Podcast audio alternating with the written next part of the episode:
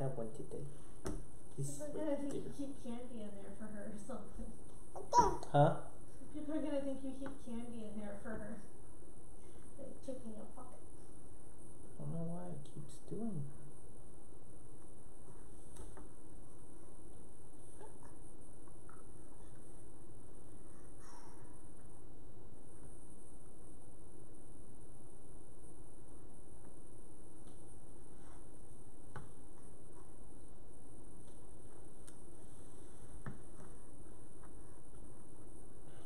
There's us. I don't know why it keeps zooming in like that. I really wish I could just get it to stay like that.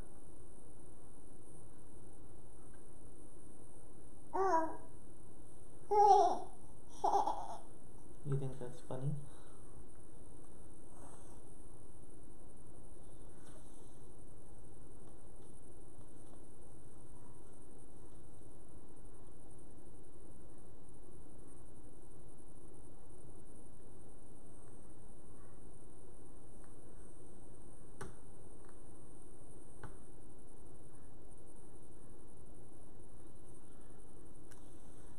Why is it zooming in like that? Why does it do that?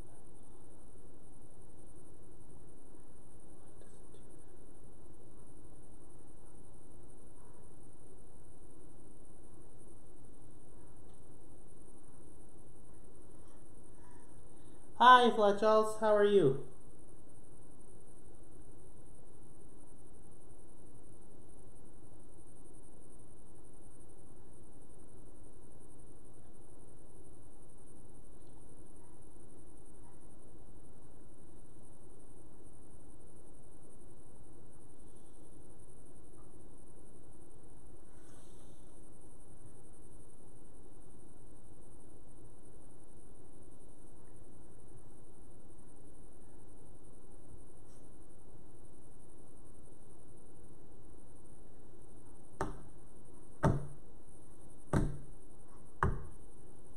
Why? Why is it doing that, Anastasia? Why?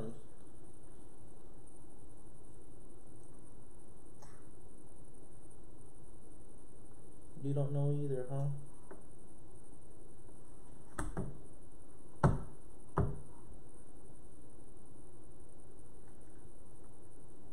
Hi, Isaiah.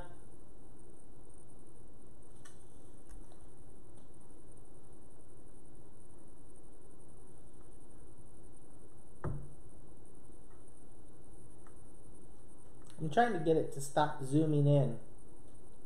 Hi, Linda. Hi.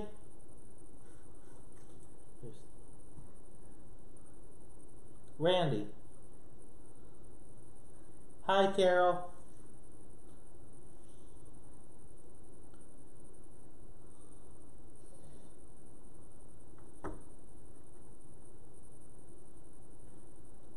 We're going to start in about 10 minutes. I'm trying to get it to stop zooming in on me.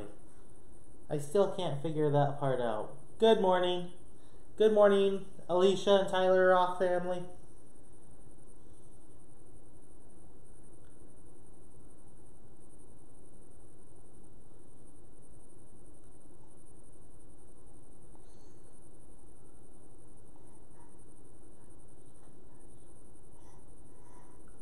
Really?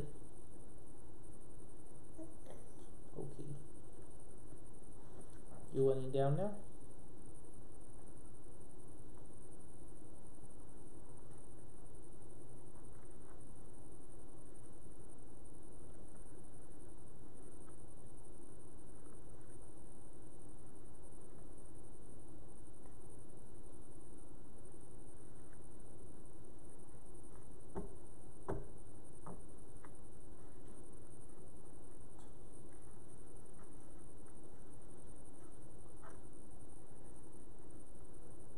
Hi Dale. Hi Bungie family. Hi Lene. Hi Bethany.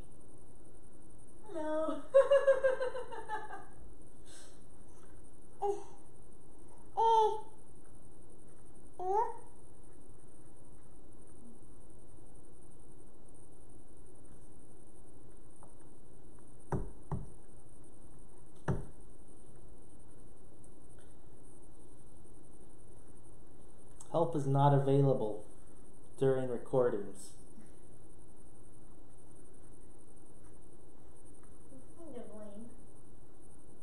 Mm-hmm.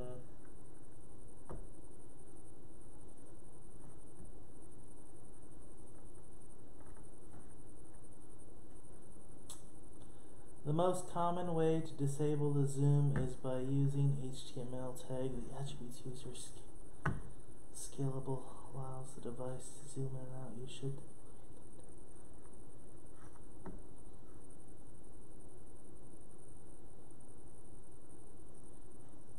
Hmm. Uh, yeah, Anastasia even said, hmm. I'm not sure I'm seeing where that is, though, Randy.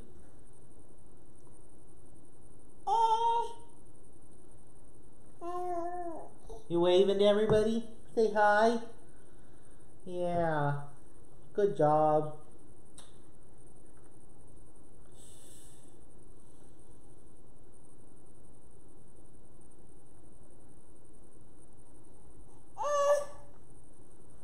Oops. Be careful. You could fall.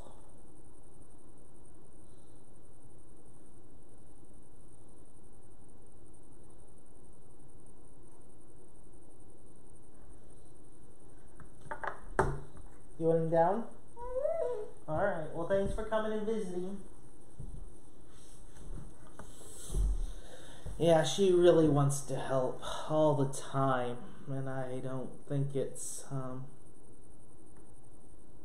normally doesn't work. Hi, Audrey. Hi, Louise. I forgot to say hi to you, I think. I'm trying to figure out the Mevo why it's zooming in, but it won't.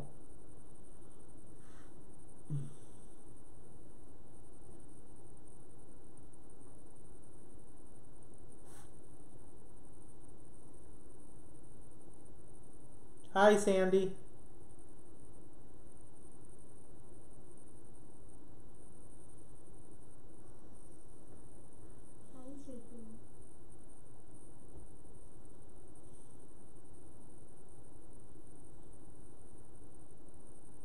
I moved it. What if I just left it like that?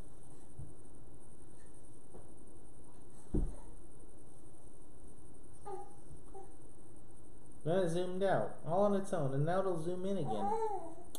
I don't know. There went. Hmm. Hi, Megan.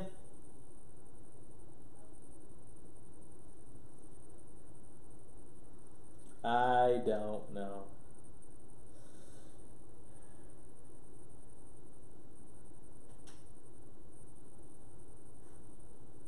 Hi, Doris. I'm John.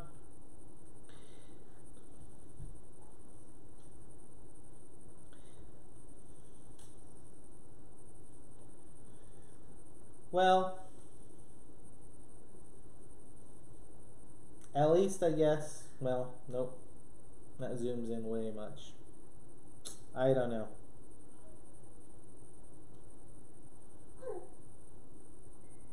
Might just have to get somebody to like come here and just hold the camera and hold it like this. Will that allow me to do it?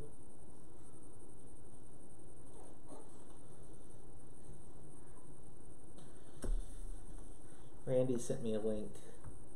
This is called Tech Work 30 minutes before you're supposed to start.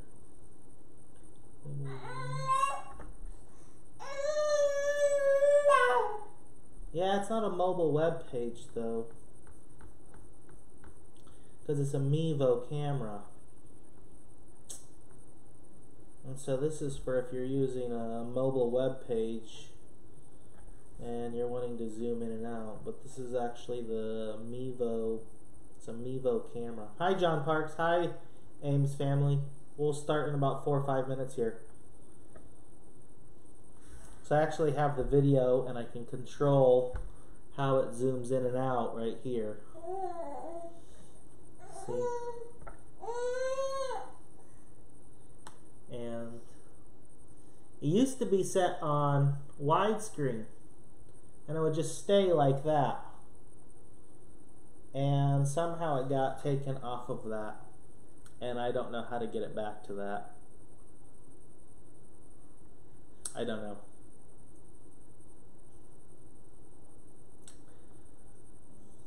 I don't know. Anyways, we'll start in about three minutes, and I have to play with it some more. But there's the widescreen button, but when I hit it, it just goes right back. And I don't know why. I don't know if I said hi to you, Aaron. Hi, Aaron.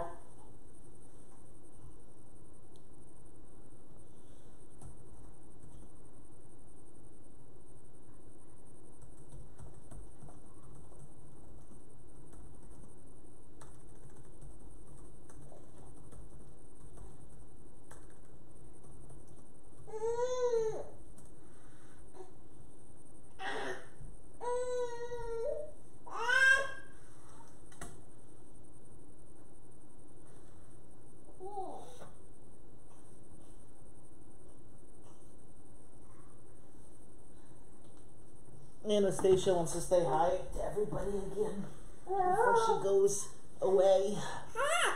Hi. Can you wave to everybody? Can you blow them a kiss?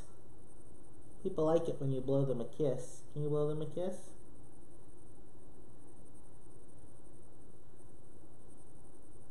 Can you blow them a kiss? Okay. It's kind of a wimpy kiss, but you know. I guess they'll take what they can get from you. Alright, you want to come take her? Mommy's gonna come and take you. You want to go upside down, baby? Upside down, baby! Upside down, baby. Oh my goodness.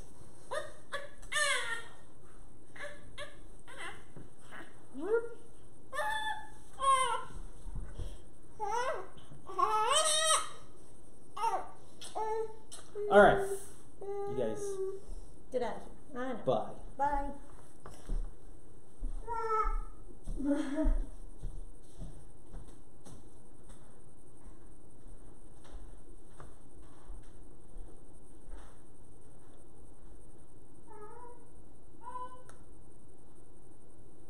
Alright.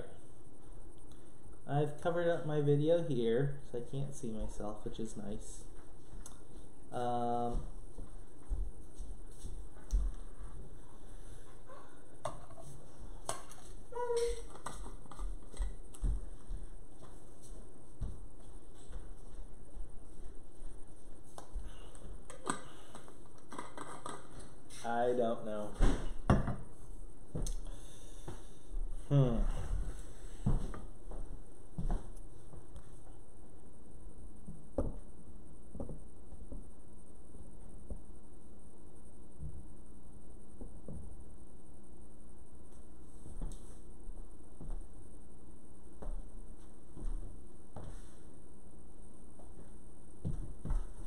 Well, it might still zoom in on me. I don't know. Looks like it is. But maybe it's not so up close and personal. I move the camera back. All right. Well, good morning. We're glad that you've chosen to join us. Um, I did send you all a uh, bulletin via email earlier in the in the week on Sunday night.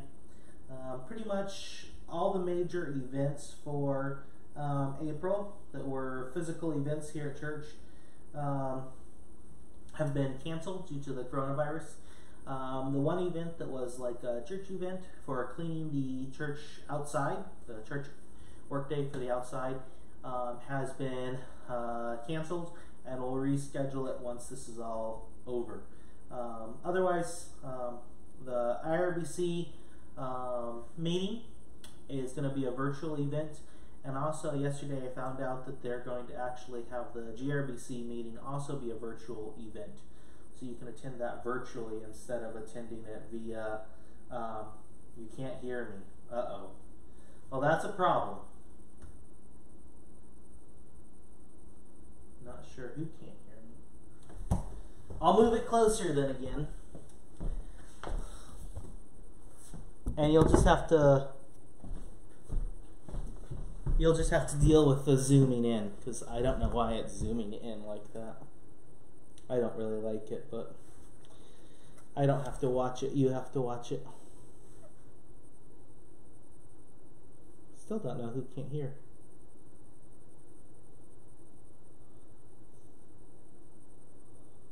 All right. Anyways, the GRBC meeting is going to be also held virtually. Um, in addition to, they're still planning on meeting physically. So, if you're interested in attending that and weren't planning on going all the way to California, now that you can attend it uh, virtually. So that's an exciting update as well. Anyways, those are all the announcements that I have. Um, so let's go to Lord in a word of prayer, and then we will we will look at First Samuel.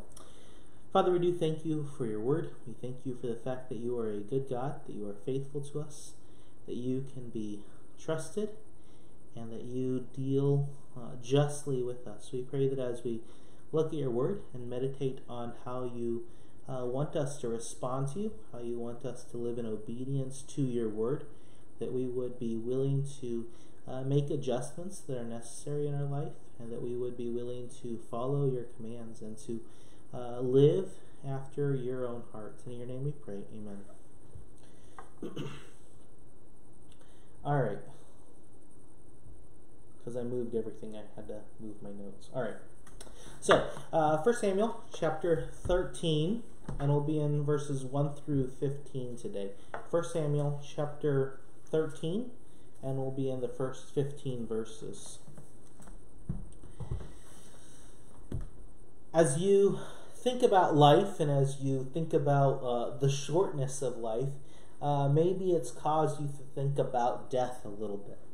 And as you think about death, you might think about also your tombstone and, you know, maybe what will be put on your tombstone, what you will hear about you as you die and as people come and look at your grave. What will they see there? And it brings up the whole idea of epithets and what, what is the epithet that will be said about you? As we think about different people who have been famous in the past, they have had different things that have been said about them, different characteristics about them that have been used for years, for centuries at times, to continue to describe them, to define who they are, to tell us this is so and so. And so you think maybe about Richard the Lionheart, or maybe Charles the Fat, or Charles the Bald, or Alexander the Great, or Constantine the Great. These are men who accomplished something something marvelous or something big in their time, and as a result, um, they found some way to remember them, to characterize them, and so they are characterized by something that they achieved or something that they did. In our mo- more modern times, there are people who have epithets as well, still today. Mel Blanc, he was the man who had over a thousand different voices for various cartoons. Um, his epithet on his tombstone says, That's all, fo- folks. Rodney da- Dangerfield said, There goes the neighborhood. But what's going to be said about you? And I think as we look at this passage, this passage instructs us and teach us, teaches us what we should desire, what we should hope to have said about us as we um, work through our life and as we consider um, what is God going to think about us, I think this passage tells us um, how we should be striving to live so that something positive, something good, something honorable, something noble can be said about us when we die. If you would take your Bibles and let's read 1 Samuel chapter 13. 1 Samuel 13, verse 1. Saul reigned, and when he had reigned two years over Israel, Saul chose for himself 3,000 men of Israel. 2,000 were with Saul in Michmash and in the mountains of Bethel, and a thousand were with Jonathan in Gibeah of Benjamin. The rest of the people he sent away, every man to his tent. And Jonathan attacked the garrison of the Philistines that was in Geba, and the Philistines heard of it. Then Saul blew the trumpet throughout all the land, and saying, Let the Hebrews hear. Now all Israel heard it, heard it, and said that Saul had attacked a garrison of the Philistines, and that Israel had also become an abomination to the Philistines, and the people were called together to Saul at Gilgal. Then the Philistines heard gathered together to fight with Israel, thirty thousand chariots and six thousand horsemen, and people as the sand of the sea, which is on the seashore in multitude. And they came up and encamped in Michmash to the east of Bethaven. When the men of Israel saw that they were in danger, for the people were distressed, then the people hid in caves, and thickets, in rocks, in holes, and in pits. And some of the Hebrews crossed over the Jordan to the land of Gad and Gilead. As for Saul, he was still at Gilgal, and all the people followed him trembling. Then he waited seven days according to the time set by Samuel. But Samuel did not come to Gilgal, and the people were scattered from him. So Saul said, Bring a burnt offering and a peace offering here to me. And he offered the burnt offering. Now it happened, as soon as he had finished presenting the burnt offering, that Samuel came, and Saul went out to meet him, and he, that he might greet him. And Samuel said, What have you done? Saul said, when I saw that the people were scattered from me, and that you did not come within the days appointed, and that the Philistines gathered together at Michmash, then I said, The Philistines will now come down on me at Gilgal, and I have not made supplication to the Lord. Therefore I felt compelled and offered a burnt offering. And Samuel said to Saul, You have done foolishly. You have not kept the commandment of the Lord your God, and that he commanded you for now the Lord would have established your kingdom over Israel forever, but now your kingdom shall not continue. The Lord has sought for himself a man after his own heart, and the Lord has commanded him to be commander over his people, because you have not kept what the Lord commanded you. Then Samuel arose and went up from Gilgal to Gibeah of Benjamin, and Saul numbered the people present with him, about six hundred men. Let's go to the Lord in a word of prayer. Father, we do thank you for your word. We thank you for the fact that it is true, that it is faithful, and that we can learn how we are to uh, respond to you. We pray that you would give us a heart that is after your own and one that seeks to follow your commands in faithful obedience. In your name we pray. Amen. Well, as we begin to look at 1 Samuel chapter 13 and we begin to study the passage, you see that the story begins by describing initial success. Saul faces initial success. He's doing well. He's accomplishing great things. And his, his reign begins, and it's interesting. Um, there's, there's a textual discussion on what exactly verse 1 means. But Saul reigned for a period of time, and then when he had reigned for two years, Saul chose for himself 300, 3,000 men of Israel and he, he establishes those people, and he has 2,000 of them with him at Michmash, and a 1,000 of them are with his son Jonathan at uh, Gibeah. And, and, and so he, he's accomplishing great things. He's, he's leading as he should, and he has them positioned strategically so that they are fit to respond to uh, military uh, necessities that might present themselves. And Jonathan, we see, leads a successful initial assault as he begins. He attacks the garrison that was at Geba, and he won. He defeated them. And, and you might think, and I might think, wow, that's an exciting victory. That's an exciting thing that has happened in the text. Now Israel will be able to defeat the Philistines, and once they defeat the Philistines, they'll be able to continue to live in faithfulness and honor to God. And yet, as we continue to read through the text, that's not really what happens. And so, this initial success, while it's, it's awesome, it really doesn't go far enough. It's interesting as you continue to read through the text. Uh, Saul hears about the victory and he calls the Israelites and he says, Hear and, and gather together with me at Gilgal. And we don't know exactly why he chose Gilgal. Um, it, it seems that maybe this is this is the fulfillment or him following the instructions that he was given in chapter 10 verse 8 that's a possibility. Um, though it's it, it's difficult to know for certain but in chapter 10 verse 8 he says you shall go down before me to gilgal and surely i will come down to you to offer burnt offerings and make sacrifices of peace offerings seven days you shall wait till i come to you and show you what you should do it's interesting, they do go to Gilgal earlier in chapter 11, or chapter 10, I forget which. Um, it's chapter 11. And they get there, but it's actually Samuel who's the one who calls them there. So it's not like Samuel maybe is necessarily um, coming to Saul, but rather Saul is coming to Samuel. But here, Saul calls for the people to come to Gilgal, and it appears as if military success is on the horizon, that they are going to achieve what God desires, that they will have the promised land given to the nation Israel, and the nation Israel will no longer have the, the menace of the Philistines surrounding them and terrorizing them.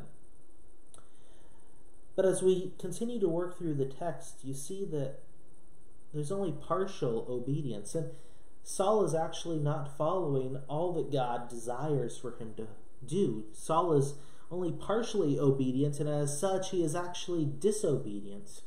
And the same thing is true of you and I. As we as we encounter God's word and as we look at God's word and we see God's word says, I'm supposed to do this or that, and we do part of this or we do part of that, what actually happens is we're living in disobedience.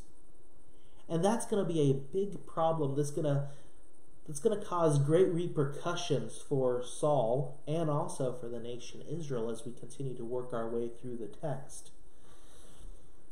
And, and, and so you see that there's a, a, there's an imposing force that the Philistines gather. It's it's much much larger than the the Israelite forces. It has thirty thousand chariots and six thousand horsemen, and people as the sand in which the seashore uh, is is on the seashore in multitude. And, and so they're gathering together to fight against uh, the nation Israel. And here is Saul just kind of waiting. And as he waits, he begins to become fearful. He's a he's afraid, and so are the people. And so you continue reading, and you see in verse six that the, the people see the danger, and as they see this danger, they, they, they grow distressed and they become worried. I mean, I would be worried too, even if these were the 3,000 best soldiers in the camp. There's still only 3,000 versus 30,000 plus 6,000 plus foot soldiers who are like the sand of the seashore.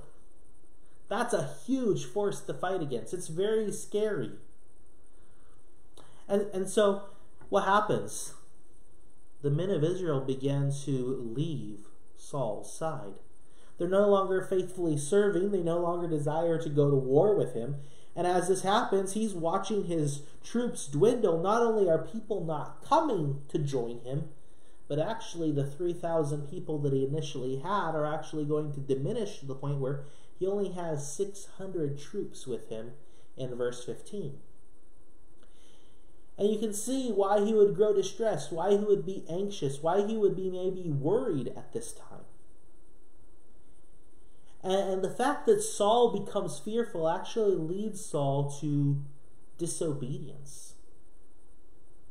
He doesn't look at this instance of fear in his life and say, This provides me with an opportunity to turn to God in faith and trust. This provides me with an opportunity to yearn for Christ, to love Christ more.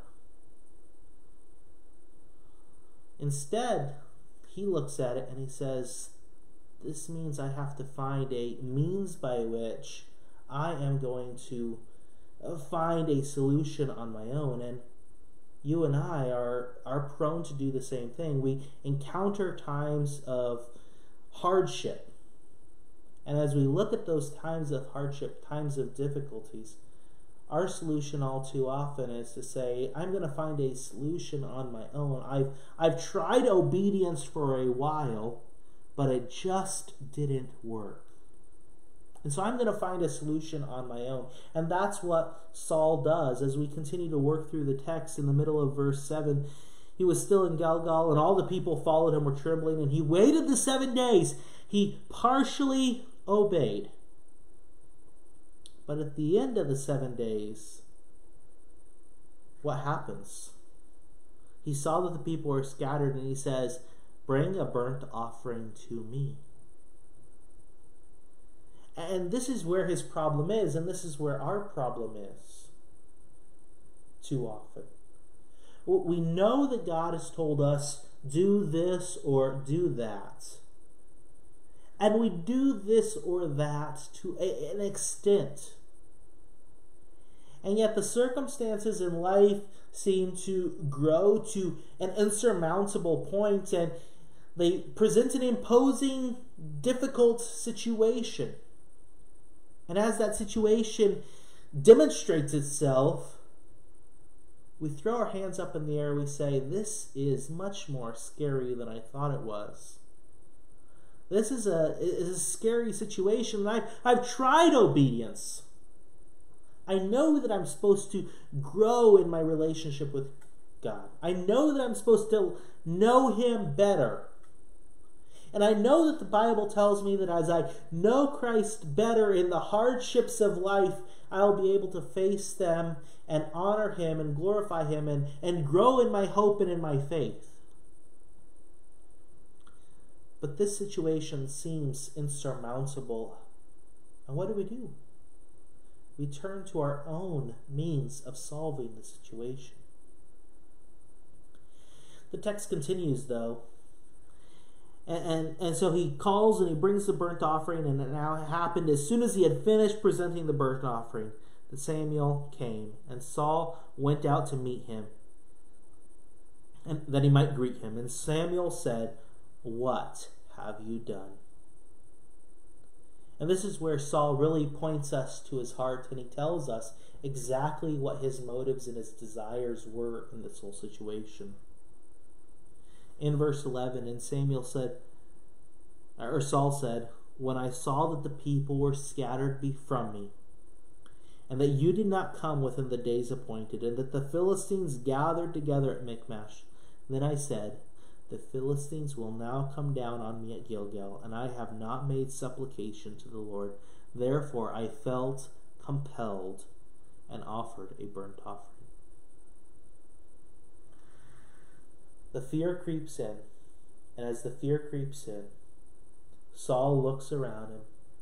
He becomes afraid, and he says, This situation is insurmountable. I will take matters into my own hand. I will fail to live in faithful obedience. And you and I do the same thing when it comes to our relationship with knowing God and pursuing Him in the trials of life. You and I do the same thing when it comes to our desire to serve our fellow brother and sister in Christ.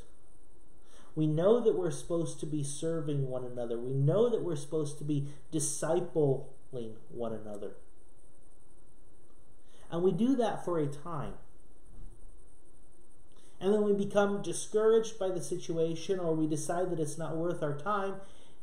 And what do we do? We decide that we will pursue another means by which to solve the situation. And yet, the means that God has provided for the situation is that you and I would continue to serve, that you and I would continue to disciple our fellow brother or sister in Christ. A very similar situation happens with our with our neighbors, with our loved ones around us. You and I know that we are supposed to be faithfully reaching out, faithfully pointing them to Christ. We know that. And yet, in the midst of difficult situations, what do you and I do? You and I are all too often, we're prone to look at the situation and say, you know, I, I know that I'm supposed to reach out to my neighbor. I know that I'm supposed to demonstrate the love of Christ to them. I know that I'm supposed to point them to the hope that is in Christ Jesus. I know that I'm supposed to tell them that they are a sinner, that they stand condemned before a holy, righteous God. But there's hope. They don't have to go down that road alone. That Jesus Christ came to the earth, that he died for their sins, and that they can receive forgiveness through his sacrifice. We know that.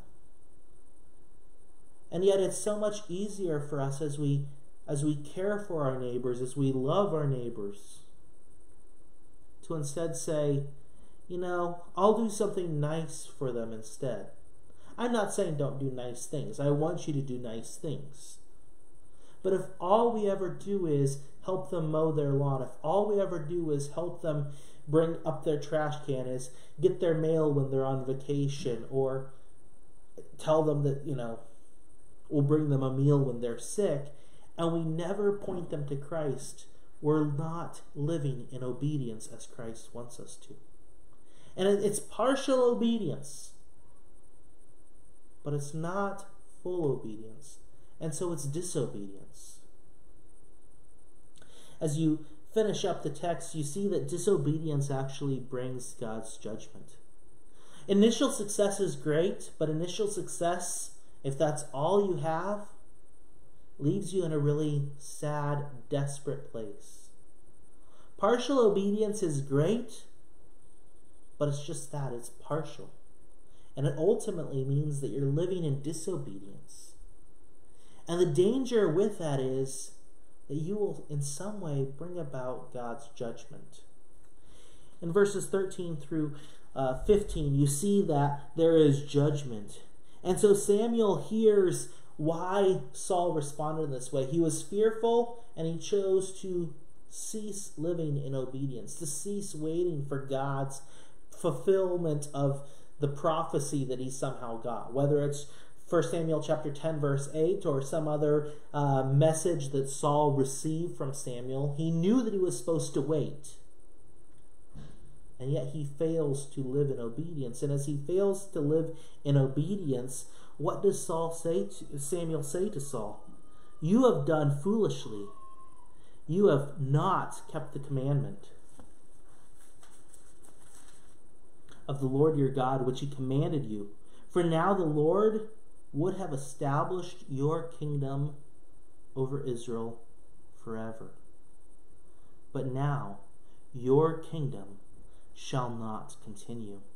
The Lord has sought for himself a man after his own heart.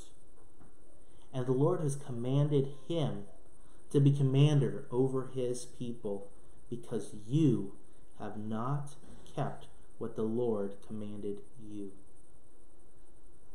It's a really sad, a really scary situation that we face in this in, these verses. And you and I as we as we go through life and as we encounter God's instructions, you're supposed to be pursuing Christ. You're supposed to know Christ better. You and I are supposed to be serving our fellow brothers and sisters in Christ. You and I are supposed to be loving our neighbors. We're supposed to be pointing them to who Christ is. And as you and I do those things and fail, and we're actually only partially doing those things. We we fail to spend the time that we should devoted to knowing Christ. We fail to read God's word, to spend time in prayer, seeking after God's heart. As you and I fail to purposely find ways to disciple our children, as you and I fail to find ways to to draw one another closer to Christ through our conversations, as you and I fail to point our neighbors, our coworkers, our family members to who Christ is.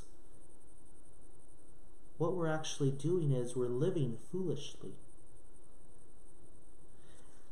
And Samuel calls Saul out on it. He says, You live foolishly. Why? Because you thought partial obedience was good enough. And the same thing is true of us. As, as we live in partial obedience to God's word, it's foolish. God wants us to live in unwavering obedience to His word. And when you and I fail to do that, it's foolish. It's always foolish. The text moves on, though, and it tells us how God is going to punish Saul. And tells him, Your kingdom would have been established. God would have made your dynasty last forever. You could have had the dynasty that lasted forever in Israel. But because of your disobedience, because of your partial obedience, because of your foolishness, instead, that will end. And instead, God says, I have commanded somebody else to take command of my people. Why? Because he's going to follow my commands. You get the big idea? God wants us to follow his commands. And when you and I follow after God's commands, when you and I live in faithful obedience to God's word, that makes you and I somebody who is following after the Lord's heart. If you and I want the epithet to be said of us that here lies a man or a woman who followed after God's heart, it requires that you and I live in obedience, live in faithfulness to God's word. Otherwise, what's going to be said of us? If we persistently live in, in only partial obedience to God's word and are not seeking to devote ourselves fully to God's revealed truth, we're living in foolishness. God wants, God commands my faithfulness to Him. God commands your faithfulness to Him. How does 1 Samuel chapter 13 verses 1 through 15 call us to live differently? I think sometimes we have the the desire or the inclination to look back at our past success. And we look at our initial success and we rejoice in that. But just like in Saul's life, that initial success, that initial military victory is completely insufficient. I think another thing is sometimes we think, you know, I, I partially obey. I obey a lot of what God wants me to do. You know, I, I read my Bible, I pray, I go to church, I give. Isn't that enough? And the answer is no. There's more that God wants you to be involved in. He wants you to be involved in pointing others to who He is. He wants you to be involved in discipling, bringing up the next generation of believers who are going to continue the ministry that you have seen. Because your initial success is great, but we can't let it end there. Your disobedience brings God's judgment. And, while that disobedience is drastically different from or that judgment is drastically different from the judgment that Saul faces in this text. You and I don't have a dynasty that has been promised to you. And yet, there is the danger that you and I could be judged, that we could lose some of the rewards that God has available for us for faithfulness to Him. And so pursue faithfulness. Why? Because you don't want to lose the rewards that God has available for those who faithfully serve Him, for those who faithfully live before Him. And then finally, your faithful obedience demonstrates a heart that is following after God. Maybe you're sitting here and you're wondering, what will be put on my tombstone? What is my epithet? What will people say about me when I die? And if you want to know if God looks down at your tombstone and says, There lies a man or a woman who followed after my heart, that is actually a test that you and I can know that we can perform on our own selves. We can we can look at God's word and we can say, what are the commands, what are the instructions that God has given me? And are you and I living in obedience to those commands? Are you and I living faithfully before God in those areas? And if you say, you know, I'm I'm only partially doing what I'm supposed to do to pursue Christ likeness. I'm only partially pursuing a knowledge of God. I, I half heartedly read God's word. I half heartedly think through my prayer life. I half heartedly seek to serve other believers. I half heartedly seek to point my neighbors to who Christ is. Then we are being foolish, friends. We're being foolish. And worse yet, we're not following after God's heart. And what God wants from you and from me is that we would follow Him with our complete heart, ready to serve Him in whatever way possible, in faithful obedience. Let's go to the Lord in a word of prayer. Father, we do thank you for the reminders that you give us from Saul's life. God, as we look at the passage of Scripture and we see how how easy it is for us to respond in a foolish way to your instruction, to your commands. We're saddened by the life of Saul, but at times we also look at our own lives and we see where we have failed in very similar ways. And it it's mournful to think of the many times that we have acted foolishly before you. We pray that as we as we take time to meditate on the sermon, as we take time to meditate on your word, that you would help us to see areas in our life where we are failing to live in obedience to your word. We pray that if we, we see those areas, that you would help us to pursue change, whether it be uh, pursuing an, another faithful believer to come alongside us and to encourage us in those areas, or or maybe it's something that we know what we need to do and we just need to do it. We pray that you would help us to, to pursue faithfulness, to pursue obedience, to be people who are described as pursuing after your heart. And in your name we pray. Amen. Well, thank you for joining us.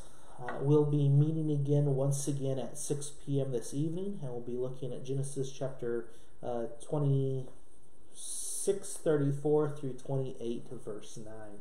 If you don't have a place where you regularly worship, you're more than welcome to join us at that time. Thank you.